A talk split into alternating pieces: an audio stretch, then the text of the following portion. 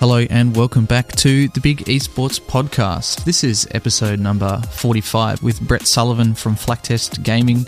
This is the second person we've had on board in this podcast to talk about high school esports and engaging youth in games for a positive change. So we tried to make this one a little bit different to the previous podcast with Woody Woo, um, and it went even more different, I guess you could say, than originally I expected, but in a great way. We had some fantastic chats about the state of the industry of esports, about Australia versus overseas, and so many fundamental properties in being a startup founder, creating your own business, and what you can learn.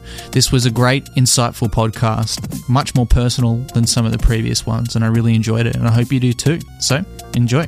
Thanks so much for being a listener of this podcast. We've created it really to help increase information sharing and understanding of the esports market. If you'd like to help us out, feel free to leave us a review on whatever podcast platform you do and make sure to share this with your friends. Hopefully, we've been able to provide some fantastic information to you and a bit of a learning experience over this period of time, whether you're looking to skill up enter the industry or you're just looking to monitor to see how things are going. If you'd like to put yourself forward as a guest, suggest any others, or ask any questions, feel free to connect with us at bigesports.gg or on any of the social media platforms at bigesports underscore gg.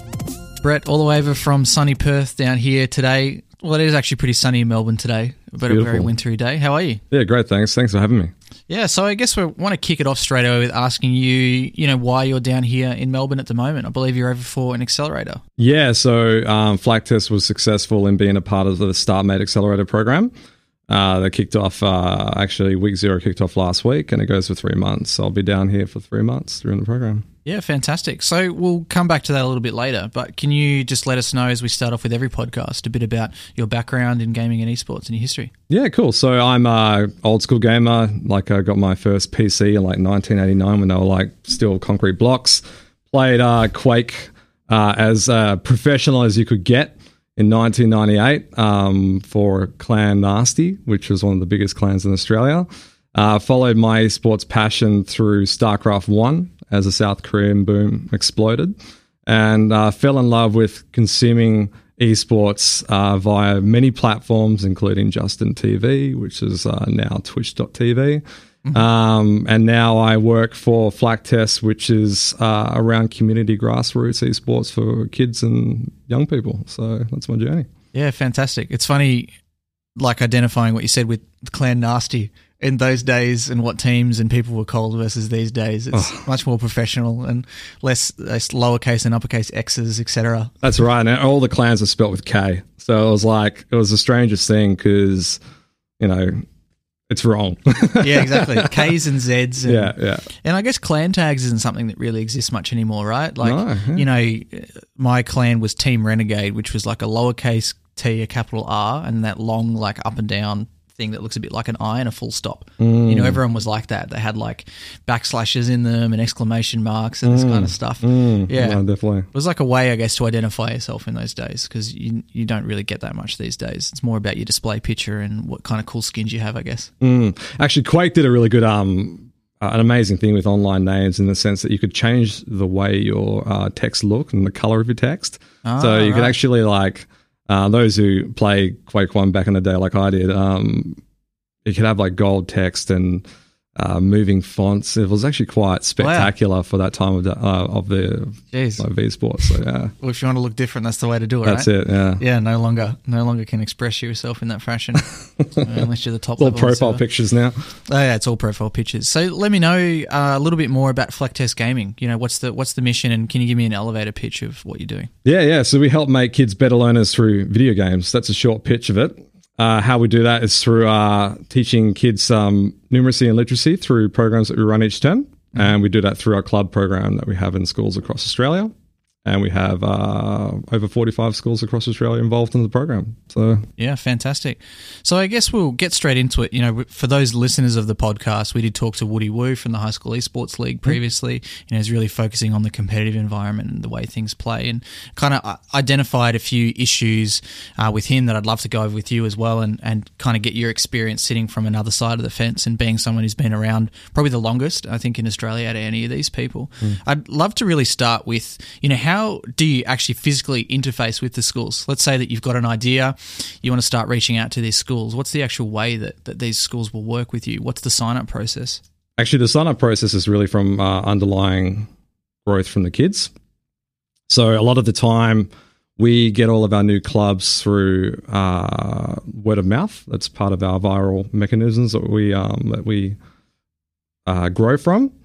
Uh, once we do get in contact with a school, it does. We've actually nailed it down to approximately 18 minutes. That's how many times I've done that of converting yeah. teachers into uh, believers of what we're trying to do.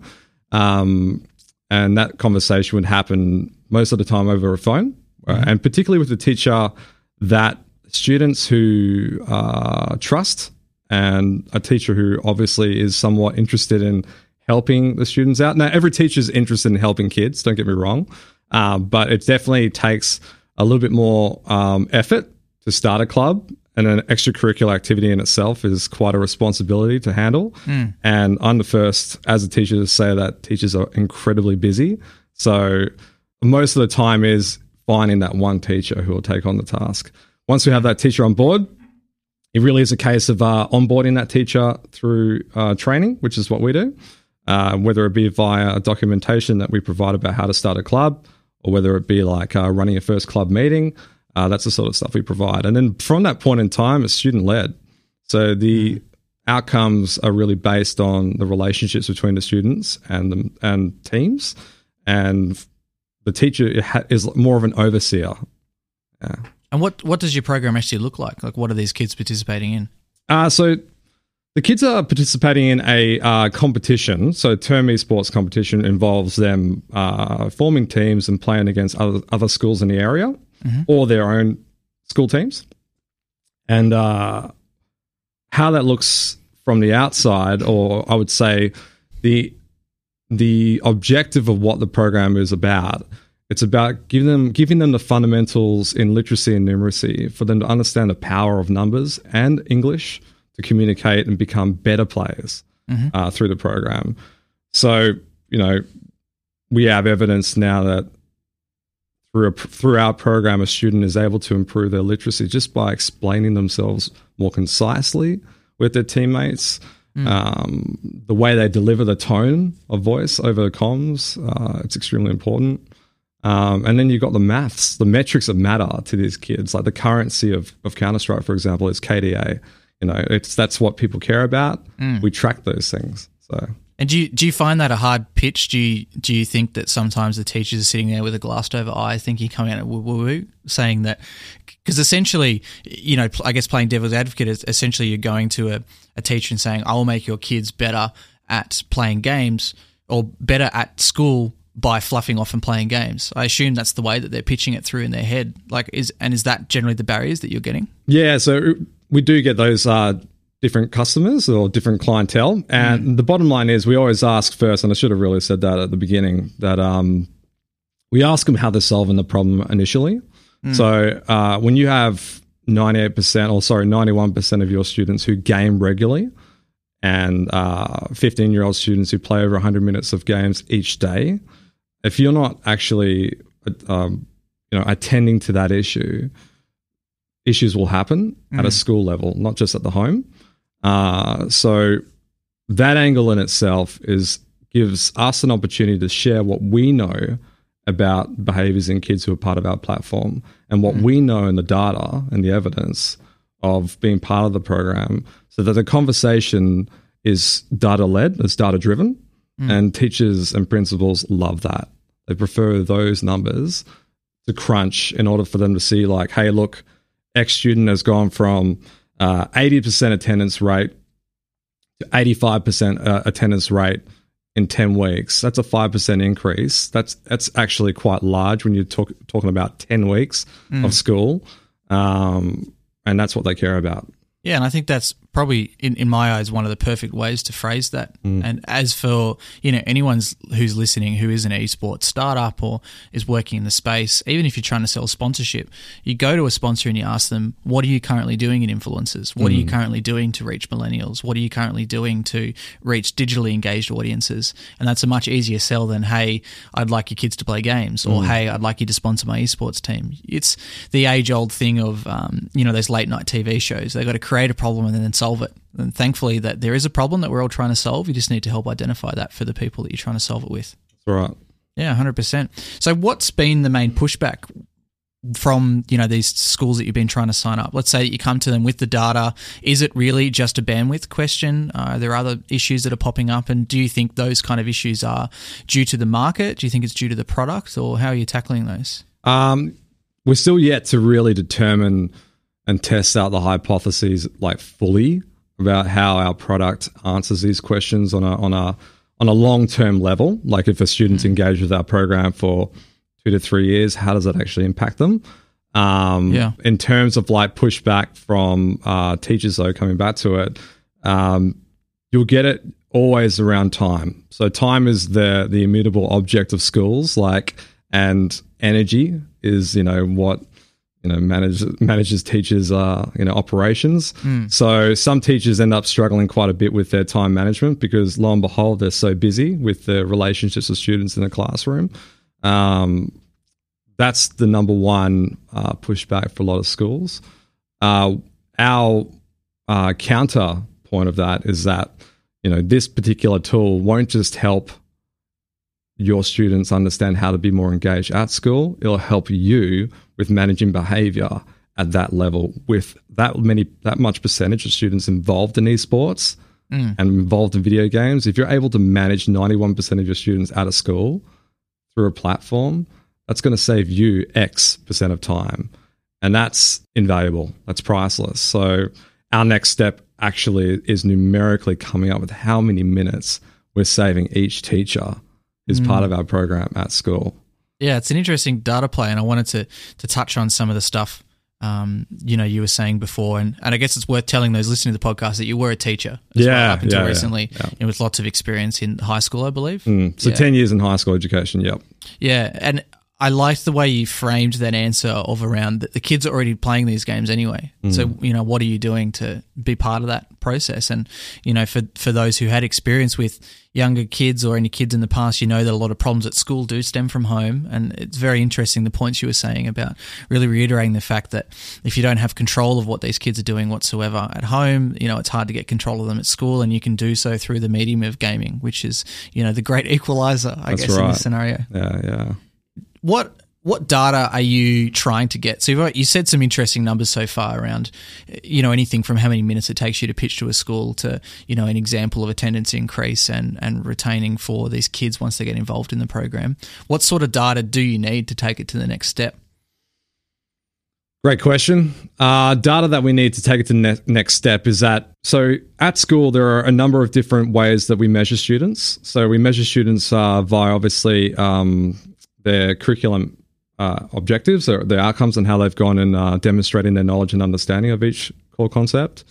Uh, we measure them via their attendance and relate that to their ability to uh, do the work um, because it has a direct impact. And we measure by their behavior in class as well. So, those three metrics, if we're able to come up with a clear cut correlation between attendance, behavior, and curriculum outcomes or educational outcomes uh, using our platform, that data set will change the way schools will operate in regards to approaching video games in a much healthier way. Because they'll see that okay uh, Flaktest improves student x by increasing their attendance by 10% which has a, a direct correlation with their uh, engagement with the school which improves their curriculum out- outcome in literacy and numeracy by x percent Yeah, right okay. that pathway is what they care about and that's the data that we're starting to really hone in on um, because that will have a life impacting change on the students which is our core mission is we want to help kids out the most of all and it's going to help all the stakeholders understand how to tackle this crazy topic called video games and esports, right? In a safe environment that the kids don't feel like, you know, the parents are knocking on them.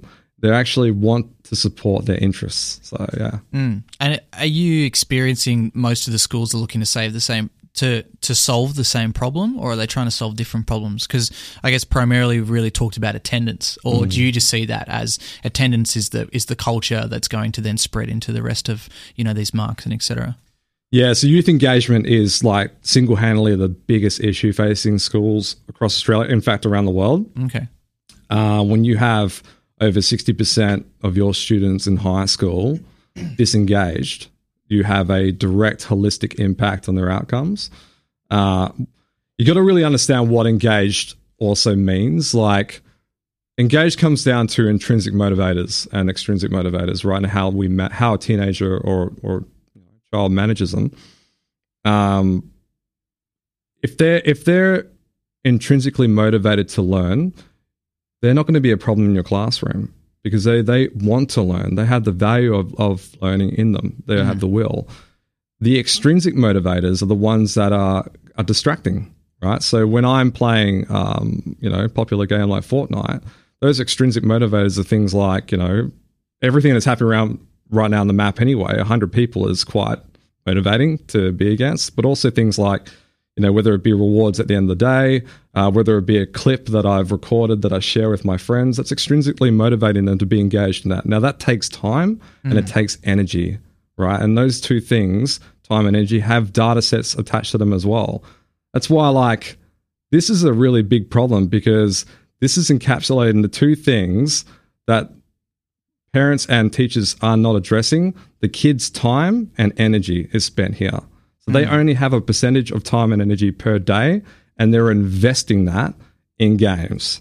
So mm. we need to draw that, leverage that passion in a way that we can then directly bring it back to the classroom where they can still feel like there's the extrinsic, extrinsic motivators. So th- there's that affirmation I need, but understand intrinsically the importance of it.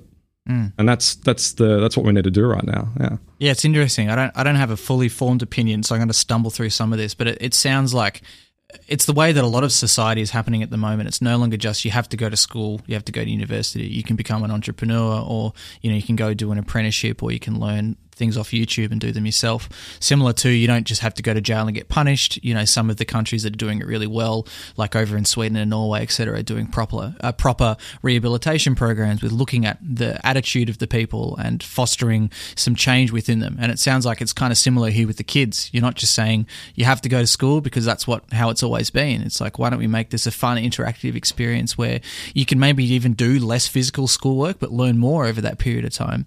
Exactly the same as so many entrepreneurs say don't work 14 hours a day because 7 out of those you're absolutely useless. You know, work for some of them, meditate, have a nap, have a rest and then go back and work and even though you've worked half the amount of hours, you've done the same or more amount of work and you're happier because of it. Yeah, and that's and when when I'm really diving into the time and energy point of view, I'm really trying to tackle the fact that if I am if my extrinsic motivators are more inclined to be spending that time and energy in games because the affirmation and the mechanisms are there for me to feel good, that feedback is there, hmm. I'm going to be less at school because that's the mechanisms that drive my motivation to go and play more games and to skip school. Hmm. That's one of the reasons why kids love getting suspended because they go home and play on their PlayStation. You know, Yeah. it's a huge problem at schools. And, you know, quite frankly, we need to make sure that we're thinking about this from a psychological point of view and measuring it. You know, actually measuring what is the time and energy impact and how can we draw that back into the classroom. Mm. And then, and then you got to pose yourself the real question is how valuable is a classroom at the mm. end of the day? Yeah, it's a really interesting point about the suspension. That's not something I've thought about since I was a high school kid, Yeah. which is every time a kid gets suspended, it's fantastic. Mm. He gets to go home and play on his PlayStation for three days, not be at school, doesn't have any maths assignments to do, and come back and, yeah, you just keep continuing it on.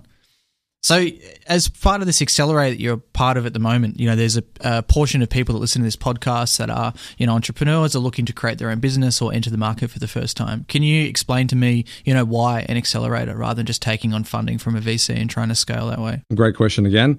Accelerated programs are interesting in the sense that they connect you to a network, right? The, the, the, the key value is uh, relationships when it comes to startup and when it comes to your business. Uh, it's your relationships that are, and relationships take time to develop. Imagine like pouring fuel on a relationship fire, and that is a, an accelerator program. You're going to connect with so many people and form meaningful relationships and learn the most important thing, which is the mistakes that they've all made. And mm-hmm. if you can understand each mistake that people have made and each learning that they've made from it, that's an opportunity for you to not make that. You just got yourself a, a, a self, like an operating system to work forward from that's going to change the way that you work and your business works. Mm. So if you're if you are interested in an accelerator program, I just want to be clear that it it's not it's not in, itself, in itself an accelerator of your business. It is. It's going to grow your business exceptionally, but it actually is a connection to a network of people who are there to support you, who have an insane amount of knowledge. It's like a mm. massive think tank. Yeah, and I've and I've always been interested in, I guess, the traditional startup industry versus esports, and because that's the way that I feel it is a lot of the time. If you look at um, most esports companies, and you know we've even been guilty of that myself here at, at, Big in the past, they usually isolate themselves from the rest. You think esports is a new market, you know, people in fintech they don't understand.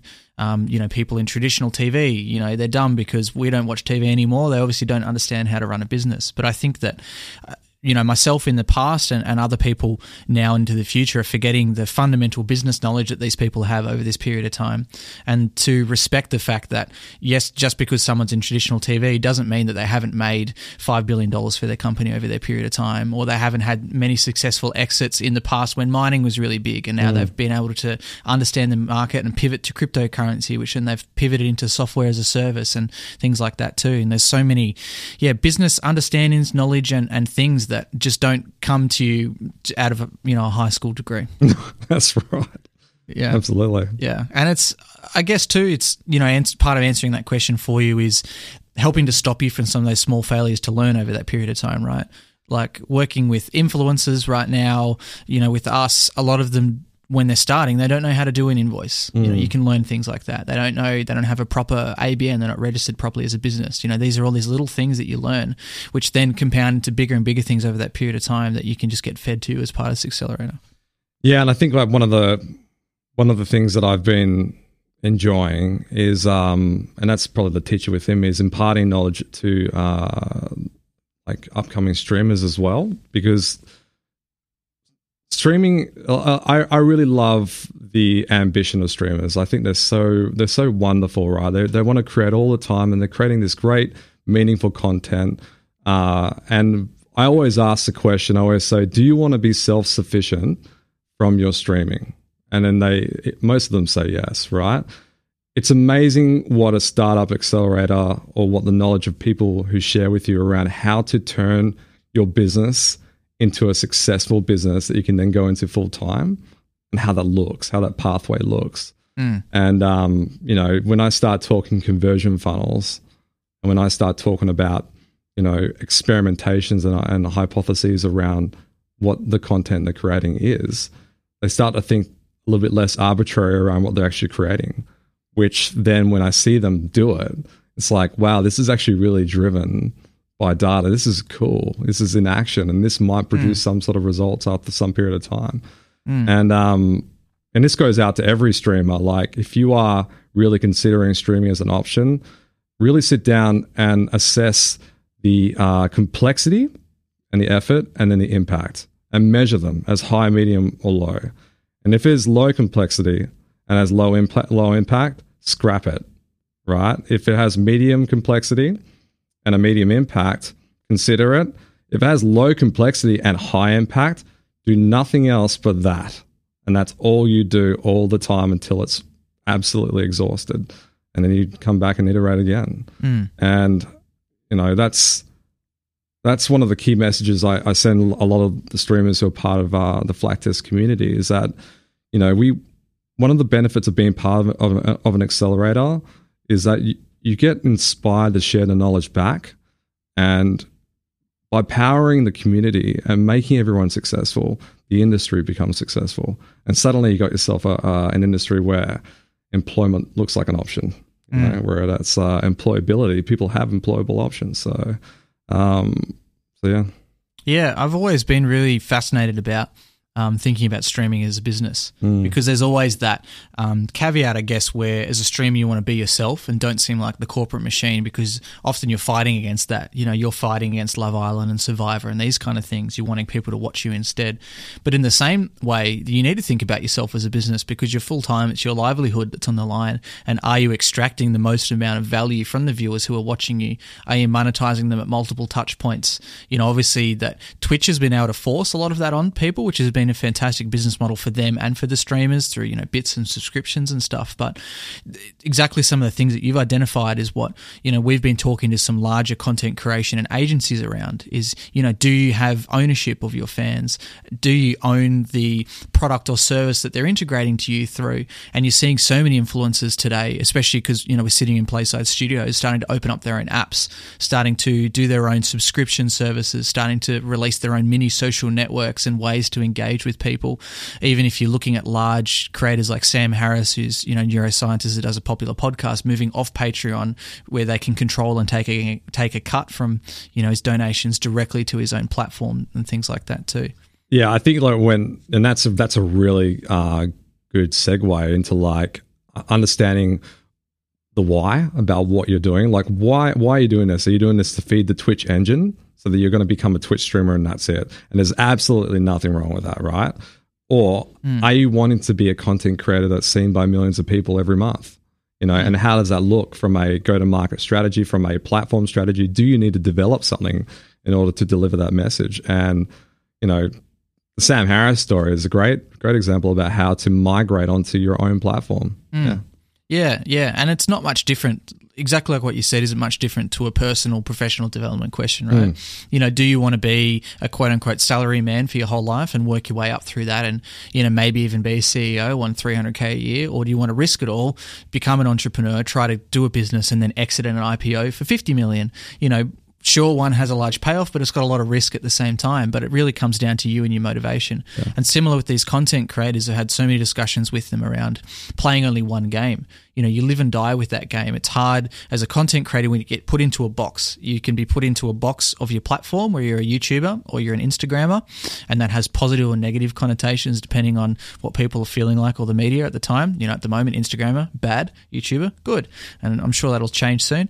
Or if you're thinking about games if you're stuck only with league of legends or overwatch you know when you try to move platform or you try to move title then the audience doesn't often move with you and you see a massive decline. And it's been really unfortunate. I've witnessed that firsthand with a few content creators around who are fantastic but you know for better or for worse they've really pigeonholed pigeonholed themselves into one title and hasn't migrated with them Yeah, it's almost like you want to tell them, like, do you now appreciate how actors got pigeonholed? Because, like, you know, they made content as well. Like, you know, Keanu Reeves is well known for The Matrix. When you saw him in, in another role being serious in drama, you're like, that's Neo, man. Like, Yeah. this doesn't make sense, right? That's true, and I've never thought about that. Yeah, that comparison before, but you're 100 percent right. Yeah. We're reading a good article about Michael Cera just being the awkward, dorky, nerdy kid. So it's impossible for him to be in a serious movie because you just can't take him seriously.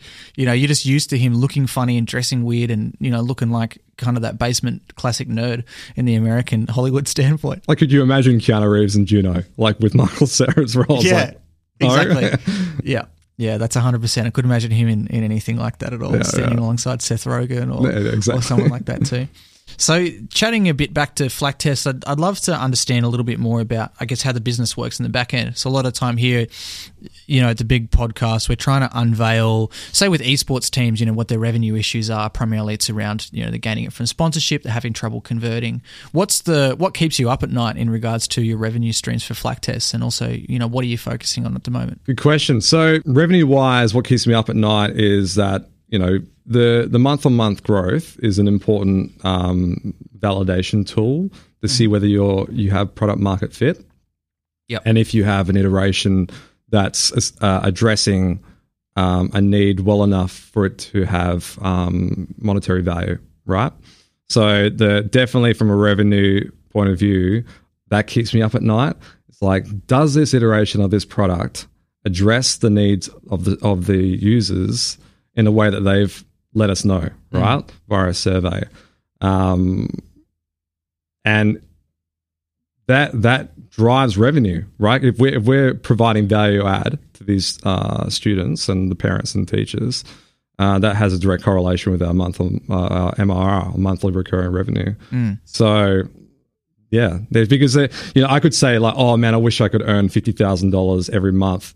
Uh, that uh, oh, it just keeps me up at night because I want to earn hundred thousand dollars every month. But that's not really the thing that matters. Mm. What is the thing that matters is like, does my product have fit? Does this new iteration uh, address the needs of a user to cause more users to be onboarded? Um, if it didn't, what have we done wrong? Looks like we're gonna have to go back to the drawing board and start more surveys. And you know, it takes time and that takes energy and effort as well. Yeah. Um, so that definitely, yeah, uh, the whole product market fit yeah, and we've been having that discussion a bit here at Big recently, which is, you know, is the value that we're providing of benefit to the people we're pitching the service to? And I think it's a hard question for people to ask because everyone thinks that, yeah, my product's the best. I'm going to provide ultimate value. But mm. I think it's really worth going back and having a look and say, is it really? You know, even if you're an esports team and you're pitching out X amount of sponsorship dollars for a front of jersey sponsor, go back and have a think about if you were a brand, would you pay that? You know, what problems are you solving for that brand and such? what I, what I'd love to learn more from you as well is that a common problem in esports right now is people have a lot of data, they've got a lot of users, whether they're recurring or whether they're overall viewers, but they're having a lot of hard time monetizing it. Do you have a solution? I'd like to understand a little bit more about your business model versus just the general, you know, sponsorship that most people are doing. Yeah, yeah. So definitely the conversion rates is something which are uh, that's probably number one topic for a lot of esports uh, teams and organizations and businesses in Australia. Mm. Um, you know, you've got 20,000 followers on Twitter. Fantastic. How many have you converted? for? It's like, that's like, for me, I look at it from a conversion funnel point of view, and you have these slices in your funnel that mm. you have to optimize in order for them to become paying customers, right? So, you know, obviously your awareness is fantastic. You know, you've got all these all these people in there. You've acquired them as customers. Now you need to see how you're going to be adding value in a point where they're re- willing to pay. What is your unique value proposition? You know, UVP, all mm. those buzzwords, they're important, right? Um, and the best thing is that if they love your product so much, how are they going to refer your product to others because that's how you're going to have virality in your revenue system as well and your revenue model. Um, there's a really, I, I don't know whether this has been raised before in other podcasts. This is a really powerful survey done by Sean Ellis uh, called Product Market Fit. It's just a product market fit survey. Mm-hmm. Um, if you've got a startup, if you've got a, a, esports team or a startup, like you should just always do this. Uh, you send to your users um, a question that says, if your company or if your product didn't exist, how disappointed would you be? And so you have like very disappointed, somewhat disappointed, and uh, you'd have like you know, I don't care, right? Whatever, and that and that's a sort of uh, uh, measurements, right? There's a there's a fourth one there somewhere as well. Mm. Um, but the most important one is that if you get above forty percent in very disappointed, you need to focus on growth is that actually your product is is loved mm. by its users. If you get below 40% and very disappointed, you need to focus on what your product actually brings value to to your customers. Right? Like if I come back to an esports organization, I survey all my users and I say, if this team did not exist, how disappointed would you be? I would love to know what percentage of my customers or what percentage of my uh, user base would be very disappointed. Because if they're mm. not going to be disappointed, that's a harsh lesson about what you're actually doing to your fans. Mm. You know, you want your fans to be have daily active users on your website. What are you engaging them with, right? What content are you giving them that's valuable? And the best way to start is to see whether you actually have fit in the first place. Yeah, that's a really interesting one you were mentioning.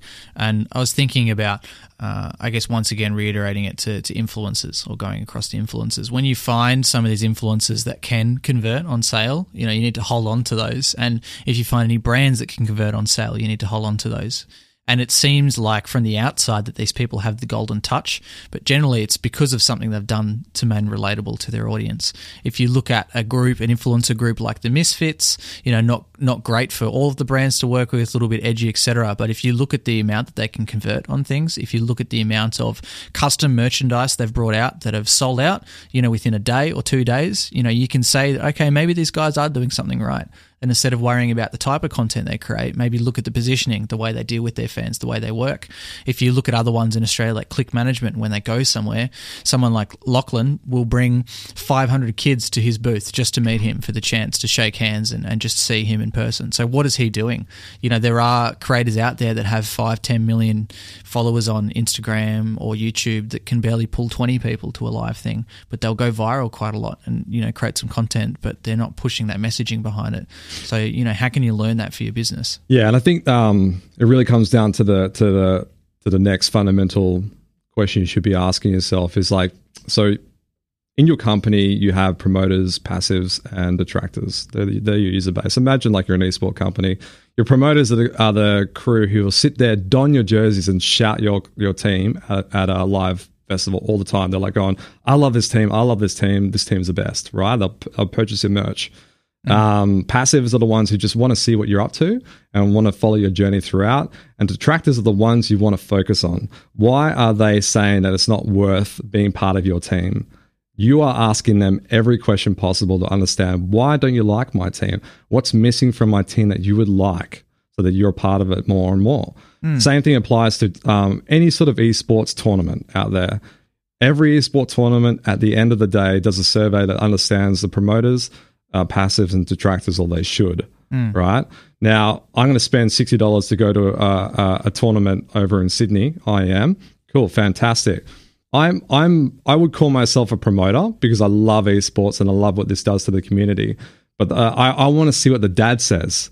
It brings their, their kids along and be like, oh man, what is this? Right? Because if I can convert that dad I will then understand how to convert more dads and more mums to get mm. them all on board and, and, attending these events on scale. And so once if you can shift those detractors up to passives, you got yourself a immense audience to then start to bring down that conversion funnel and suddenly you're in a bit of a space to make some more revenue. Yeah, and what you've mentioned there is perfect not only for B2C but also for B2B, right? and, I, and I feel like after talking to a lot of esports companies, they're not they're not doing that and, and what I'm saying there is that if they're pitching to a brand, they might go through a process. The brand turns them down for a sponsorship deal. A lot of the time, they're saying, okay, off to the next one without actually talking to that brand and saying, you know, why didn't you sign with us? Where did that budget go to that you were looking to allocate to esports? And, you know, once again, going back to like what you're saying, am I solving the issue really? Did the brand decide to go with me versus an AFL team? Did the brand decide to go with me versus another esports team? Or did the brand decide to go with me versus an esports event or something like that? Mm. And then you can start to understand better how to pitch these people over this period of time.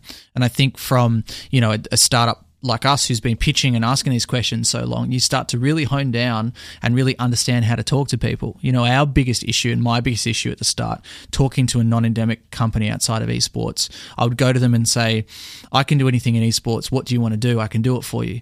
But it's putting so much of the onus on them. Whereas now it's more so you go to them and they're a car manufacturer and you say, Hey, Toyota, I realize you sponsor ABC team and ABC event here's an esports event who we're partnered with. We can help you get in there. Here's the costs and such. We think that might be a good market fit for what your marketing's doing currently and being able to understand from that feedback over that period of time, you know, what exactly you're selling and, and how to do that better. And I think that's a massive thing. You know, I've written so many LinkedIn posts and tweets about this that esports is missing salespeople. I'm mm. not a mm. good salesperson, but I'm a startup founder, so I have to be. Yeah. And that's just part of the whole process. but if there are some good salespeople who are killing it that would like to come across the esports market, there is a job for you at anywhere you want to walk into. Absolutely. Yeah. I think that also um, one of the real principles um, when it comes to understanding what problem you're solving is you might just have a shit solution. At the end of the day, it just might be bad, and you got to be okay mm. to face that fear. Um, like I, I can't uh, be more emphatic about saying that if you're going to fail, fail fast. Because when you start to nurture that startup baby that you've grown, uh, you become more attached to it. It hurts more, right, mm. as you do this. So find whether you find, find whether your uh, solution is solving a problem quick, you know, and understand your users as fast as you can. That customer discovery is super important. Yeah, and, and expanding on what you said, it, it helps that a startup founder or an employee is a, a subject matter expert or B has sat on the other side of the fence. So for you, you've been a teacher for 10 years. You've dealt with kids not turning up to school with being disruptive, with wanting to play their PlayStation instead of being in class or, you know, watching YouTube clips instead of studying as they should be. And for me, you know, I worked at Corsair for two years and Thermaltake for four. So I have been the brand. I've been the sponsor, um, you know, sat on all those different, I've been a player and this kind of stuff too. So I think it's important to sit back because it's really easy to get caught up in what you're doing and trying to sell all the time. And I need to make revenue. I need to grow the market, etc. But if you can take a step back and take a look and say, A, would I buy this? And B, what is the feedback, the honest feedback from the B2B and the B2C? You know, as some ways I can make improvement, or like you said, do I need to fail fast and go into other things? Because, yeah, I think, you know, a lot of people, rightfully so, are scared of failure, but so many VCs, if you listen to any startup podcast with VCs or, or pitching type podcasts, they're VCs and, and investors are much more likely to work with a founder who has made a successful exit or a failure or two or three in the past because they've learned so many of these things, like we were talking about ages ago with the accelerator. They've learned and they have the fundamentals of knowing how to do a sales process and develop a funnel and to hire and fire employees and to do their tax returns correctly and register a business. And there's just such a such a list of you know so many things. I feel like I'm basically ready for accountancy degree and a law degree with these contracts that I've had to write most of and get lawyers to check and these kind of things over that period of time that yeah. yeah you just don't foresee and i think part of that is me ranting and the arrogance i think of the esports industry and something that i've been at fault of in the past thinking that you have something special and you're so hyper different from everyone else but really understanding that so many of these people go through the same issue you mightn't be a fintech product or you mightn't be a traditional rugby team or something like that but you're still a business you still have to report to the same tax agency you still have the same prime minister you still have the same currency and you're still all using Xero. so you're going to have to function together some way Absolutely. Yeah. No, that's good points. Yeah. So with uh, Test right now, I, I, guess one other thing that we talked about a little bit, and I've seen you talk about a little bit online. I'd love to get your thoughts on the limitations of the Australian market and branching out into overseas. There's been so much interest from international orgs coming into Australia to use it as a tester, say Fnatic, you know, picking up Rainbow Six. Um, you know, IEM coming into Australia with ESL, Gfinity coming in here, etc. But there's also been a lot of look into Australia, moving off to Southeast Asia and off to America. I'd love to get your thoughts on it. Amazing question. It, it's one of those things that like it, it takes some brutal honesty to to really dive down to what's really at play here.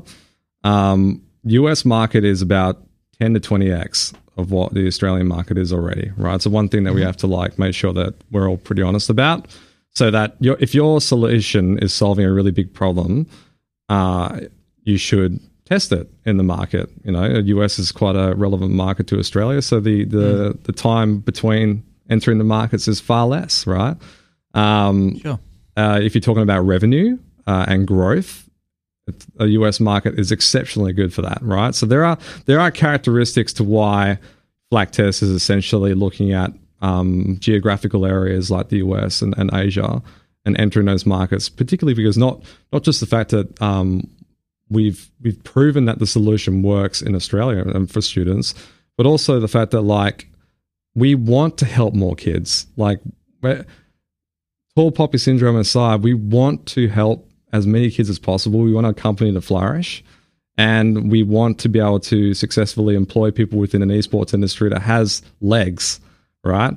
And if it takes uh, if it takes entering the US market to mature an esports business to then come back to Australia to bring work, that might be a solution. It might be right. It might not be the only solution, but for us, it's it's one clear solution that's viable that we we're really we're really keen to explore. Um, if you want to get into the Australian market a bit, have a have a look at the buying power of of Australian customers have a look at the conversion rate of the, of those customers to esports. It's ridiculously low. And I like other people have probably been on your podcast. It's confusing because we're like, oh, cool. So I'm going to spend X dollars on watching an AFL game. It's quite high, right? The fan engagement's there, and the conversion rate's there, and the cost per fan is there, or the revenue per fan. The revenue per fan in esports is like where is that? Like that's that's one thing that drives the economical growth of the esports industry, mm. and it's hard to put a figure on it And if you don't have that figure, how is uh, how are you going to, to determine your total available market to build your solution for? Right. So, and that sh- that should be a driver for your decision making as you're moving uh, as you're solving a big problem. What is your total available market? An investor would not like to see that your total available market is like a million dollars, right? Mm. Like that might be exactly what the total fan cost of Australian esports is like. Who knows, right? I'm making a huge assumption there. But, you know, the total available market for global is massive. Mm. So just go global, fix it, do it, right? So um, if, if it solves a problem. So yeah, I, I'm digressing a bit, but what I'm trying to say is that like the, the Australian market is still in its uh, is, is still going through a maturity phase. Um, it's a heads down, thumbs up type, like knuckle down. It's a long haul, but it's gonna it's gonna come through and it's gonna be fantastic Mm. sort of phase. Um, if you're looking to grow big, like get big fast, GBF, US, just hit hit that US market, validate your product, and then come back. Mm. Yeah, there's some interesting things you've you've said there, and one of the ones I wanted to identify was about proving your value and proving your worth. And you're talking about, you know, the spend per fan and things like that. And one way that we've found a lot of success here in Australia is using things like the fighting games community and using these influencers who do convert, especially to get bums on seats. You know, we're mentioning a little bit off mic beforehand that, you know, we did a little event um, at a burger store here, which probably really only had capacity for 50 people, but we brought 88 through the door. You know, people were lining up down the street to prove to these people that, yes, these fans are real, they do exist. They bought two and a half grand worth of milkshakes, you know, alone, uh, plus extras, you know, That's burgers. and. Yeah, it's a lot of milkshakes. They had to run off and get some more milk and ice cream. It was Wow. pretty, it was pretty funny to see. But yeah, and I, I agree with exactly like what you're saying. You know, they they need um, you know, we, we need to over deliver in this portion of esports right now. We don't need to sell to a brand and then, you know, maybe get 20, 30,000 views online, half of those paid, and that's it, it's done. There needs to be that proper, you know, getting those real eyeballs onto there, getting conversion sales, getting people bums on seats to physically turn up to things as well. And that's a way to greatly activate on your audience. Because right now, I think a lot of the time, people are just focused on reach and exposure and not so much on conversion and you know physicality of bringing people in. But if you're bringing someone into IEM you know not only have you sold them a ticket to attend but you, then you've got a captured audience there. So you can ask them questions. You can get them to ship around to booths they can buy food and beverages. You know they can be part of that physicality that experience that they're not going to get online when they're just watching a YouTube video and clicking on to the next the next the next. I think you've absolutely nailed it in its in its physicality. I think that Australians love going places and being part of communities from a live point of view. I mean, we've we've done that ever since um, you know we've been involved in sport um, back in the day at stadiums. But the most important thing is that through physicality, you have greater chance of conversion. They're seeing your product, they're seeing the value that you're bringing into it, and they're going, okay, this is actually worth money. So the answer is give them more content. Give them more of these events that's going to convert customers. yeah Because if you have more events, one, you've got more business for most businesses who are involved in esports in the first place, and two, you're converting more customers through your funnel, and then you've, you, you, everyone's winning. Everyone's winning. The more content, the more people win. So it's it's a question of the leap into I'm going to put my hand up and run as many events as possible. Hmm. And you know, at Flaktest, we've been really thinking hard about that. About like, okay, these kids come back to us in a survey and they say, we want more content, we want more tournaments, we want to be involved in esports as much as possible. You know, like, okay, we'll just give you more stuff until we've reached the point of capacity of saturation. Um, and then through that content, you know, whether it be big or whether it be Corsair or any other brands that come in that, that can empower that customer, engage them, yeah, it's a winning ticket. Yeah, yeah. Look, exactly what you said is how I feel about Star Wars. I don't, I don't care how poor people might think the movies are. I just want more. I want more Star Yeah. Wars. I love Star Wars. I want more lightsabers. I want more. But it's exactly true, like what you were saying. And you know, you're seeing that. And I think once again, and I sound like a broken record. I feel like I do so much that esports needs to learn more from influencers and better utilize the way that influencers work. If you can see people like the misfits who are selling tens of thousands of items in one day. You can see FaZe that's you know that's successfully, at least seemingly so, doing that mix of influencers and esports. You're seeing people like the Click management crew who are in a fifteen million dollar house in Sydney that's you know supported by Shaquille O'Neal's owned team, and they're pulling thousands of fans and growing by millions and millions of subscribers per month across their fan base. They're definitely doing something right. Yeah. So you need to look at the way that they monetize what they're doing. Um, they're not relying purely on sponsorship dollars, which esports teams are. They've got multiple sources of revenue. They've got a ton of hungry fans who are not only buying things online, they're donating, giving them money, and they're also turning up in person. I think that people need to start looking more at that kind of market and stop thinking about how can I just get an influencer into my team to to kind of pad up my stats. How can I actually use them to help grow my brand at the same time while providing some sort of value to the influencer? You've nailed it, man. Like it really does come down to adding those touch points to you know add true value to to the people's experience because you know I'm I, I love esports, right? And I want to see more esports. I want to be I want to be able to to like I, okay. So I was in San Francisco uh, earlier this year. The one thing I took away that I loved was how much sport content there was every day. Like it'd be like, oh, cool, I watched some baseball. Oh, cool, the NBA's on straight afterwards. Oh, look, there's some ice hockey like playing, like literally seven or eight hours of sport. Mm. I'm like, I'm, this is it. This is my dream, right? Because there's just so much content for me to consume. Um, the same thing needs to apply for esports. It just, I would love to have Australian esports happen all the time. Um, obviously, it means that there needs to be more people on the ground making that happen. Uh, so shout out to all the people out there. Get on the ground, make it happen. you know. Yeah. So yeah. So that's it. Yeah, fantastic. Look, Brett, this isn't exactly what I thought we'd talk about today, but in a very good way. I think we covered a lot of really interesting topics ranging from, you know, your business model to, you know, issues as we see it with the Australian market versus overseas, you know, expansion possibilities and such. So it's been a great chat. Absolutely. Thank you so much. And where can uh, people follow you online or catch up or see what you're doing? So uh, my personal Twitter is at Mr. Sullo. That's my teacher in me. Um, you can also follow on uh, flaktest.com, which is our platform uh, that's actually just gone live with a new product uh, last week.